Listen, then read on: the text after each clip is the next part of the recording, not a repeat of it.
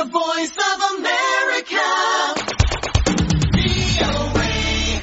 የኮቪድ-19 ወረርሽኝ ኢትዮጵያን ጨምሮ በአፍሪካ ሀገራት የአእምሮ ጤና ላይ ከፍተኛ ጫና እያሳደረ መሆኑን የዓለም የጤና ድርጅት አስታውቀዋል። በሽታው በቀጥታ በአእምሮ ጤና ላይ ከሚያሳድረው ጉዳት በተጨማሪ በሀገራት ኢኮኖሚ ላይ ባደረሰው ተጽዕኖ ምክንያት በአእምሮ ጤና ላይ ይደረግ የነበረውን የገንዘብ ድጎማን በመመናመኑ በቀድሞውኑም ደካማ የነበረው የሕክምና አቅርቦት መቀነሱን ችግሩን እያባባሰው እንደሆነ ተገልጿል።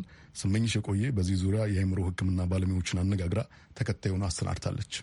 ኮቪድ-19 ወረርሽኝ በዓለም ዙሪያ መሰራጨቱ ከተረጋገጠበት ጊዜ አንስቶ በሽታውን ለመቆጣጠር የተወሰዱት እንደ የአካል ርቀትን መጠበቅ፣ ከቤት ያለመውጣት፣ የስፖርትና መዝናኛ ቦታዎችን መዝጋት፣ ከቤት መስራትና ከሀገር መውጣት አለመቻል የመሳሰሉት ክልከላዎች ብዙዎችን ለከፋ ጭንቀት፣ የአእምሮ መረበሽና ስጋት አጋልጧል። በቫይረሱ ተይዘው ያገገሙ ሰዎችም በሽታው ጥሎት የሚሄድ የአእምሮ ጤና እክሎች ተጋላጭ እንደሆኑ የሕክምና ባለሙያዎች ይገልጻሉ። ይህ ጫና በኢትዮጵያ ምን እንደሚመስል በቅዱስ ጳውሎስ ሜዲካል ኮሌጅ የአእምሮ ሐኪምና ረዳት ፕሮፌሰር የሆኑትን ዶክተር ሙሉቀን ተስፋዬን ጠይቀናቸዋል።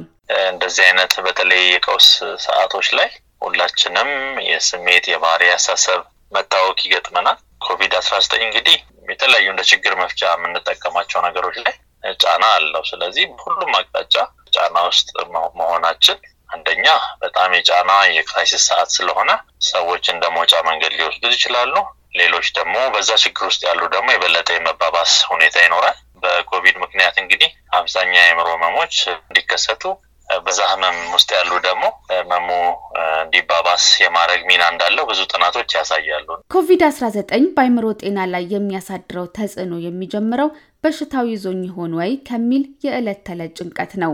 ይህ ጭንቀት እየከፋ ሲሄድ ታዲያ አእምሮን ሊያውክና ሰዎች የዘወትር ተግባራቸውን በአግባቡ እንዳያከናውኑ ሊያግዳቸው እንደሚችል የነገሩን ደግሞ ለ14 ዓመታት በአማኑኤል አእምሮ ስፔሻላይዝድ ሆስፒታል ዳይሬክተር ሆነው ያገለገሉትና አሁን በግል ድርጅት የህፃናት ጉዳይ ላይ የሚሰሩት የአእምሮ ሐኪም ዶክተር ሚኒሊክ ደስታ ናቸው። ወይ? ወይም ሊይዘኝ ሆን ወይ? የእኔ የሆኑትን ሰዎች ይይዛል ወይ? ወይ ሊይዛቸው ይችላል ወይ?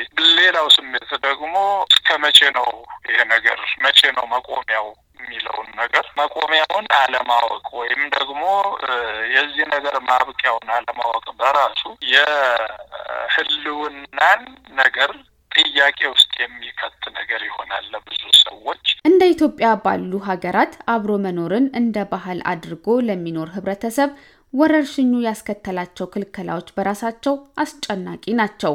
በዛ ላይ ደግሞ አብዛኛው ህዝብ መደበኛ ባልሆነ የኢኮኖሚ ስርዓት ውስጥ በተሰማራበት ታዳጊ ሀገር ላይ የዕለት ገቢን የሚያስተጓጉል ወረርሽኝ ሲጨመርበት የአእምሮ ጤና መታወክ ሊያስከትል እንደሚችል ዶክተር ሚኒሊክ ይገልጻሉ።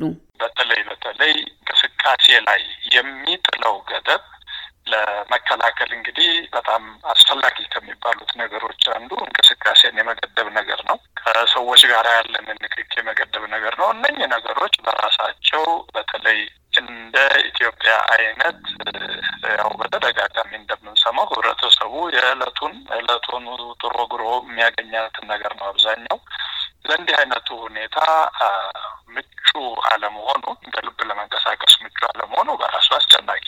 ያም ብቻ አይደለም ይላሉ ዶክተር ሚኒሊክ። በበሽታው ዙሪያ የሚሰራጩ እውነተኛና ሀሰተኛ መረጃዎች መብዛታቸውም ሌላ የጭንቀት ምንጭ ናቸው። መረጃው ለሰዎች የመድረስ አቅም በጣም በጣም ከፍተኛ ሆኗል በአሁኑ ጊዜ እና መረጃዎች በጣም ይሰራጫሉ።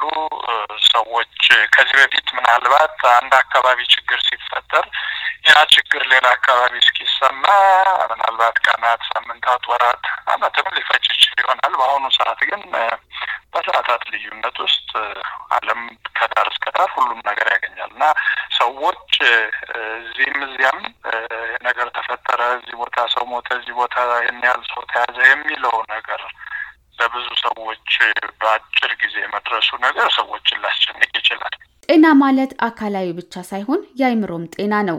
ሆኖም በኢትዮጵያም ሆነ በበርካታ የአፍሪካ ሀገራት ለአይምሮ ጤና የሚሰጠው ቦታ እጅግ ዝቅተኛ በመሆኑ ለበሽታው የሚሰጠው ሕክምናም ከኮቪድ-19 ወረርሽኝ በፊትም በጣም ውስን እንደነበር የሚገልጹት ዶክተር ሚኒሊክ ኢትዮጵያ ውስጥ የአይምሮ ጤና እንደ ጤና ለመቆጠሩም መሰረታዊ ችግር መሆኑን ያስረዳሉ። የአእምሮን ጤናን በተመለከተ ያለው አቅርቦት ከጊዜ ወደ ጊዜ እየተሻሻለ የመጣ ቢሆንም በጣም ውሱን ነው። አሁንም እንግዲህ ያለፉትን ሰላሳ ዓመታት እኔም አውቀውን ብነግርሽ የአእምሮ ጤና እንክብካቤ የተስፋፋው በግለሰቦች ጥረት እንጂ መንግስት የነገር ጤና ነው ብሎ እንደውም ለብዙ ጊዜ ከመንግስት በኩል ማለትም ከጤና ጥበቃ በኩል አሉታዊ አመለካከት ነው የነበረው እና በግለሰቦች ጥረት ብዙ ነገሮች ሲሰሩ ቆይተዋል። ከበጀት ጀምሮ ለአእምሮ ጤና አስፈላጊ የሆኑ ነገሮችን ቁሳቁስና እስከ ማቅረብ ከፍተኛ ይህ ለወትሮም ትኩረት የተነፈገው የአእምሮ ጤና ችግር በኮቪድ-19 ምክንያት እጅግ እየተባባሰ መሄዱ እውን ነው።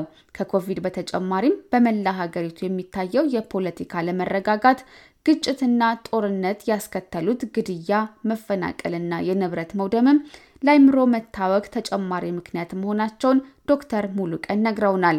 ታዲያ ሀገሪቱን ከዘርፈ ብዙ ችግሮች ለማላቀቅና ለሀገር ሰላምም ሆነ ልማት ለማምጣት የአይምሮ ጤና ከአካላዊ ጤና እኩል አስፈላጊ በመሆኑ ትኩረት ተሰጥቶት ሊሰራበት እንደሚገባ ባለሙያዎቹ ይመክራሉ።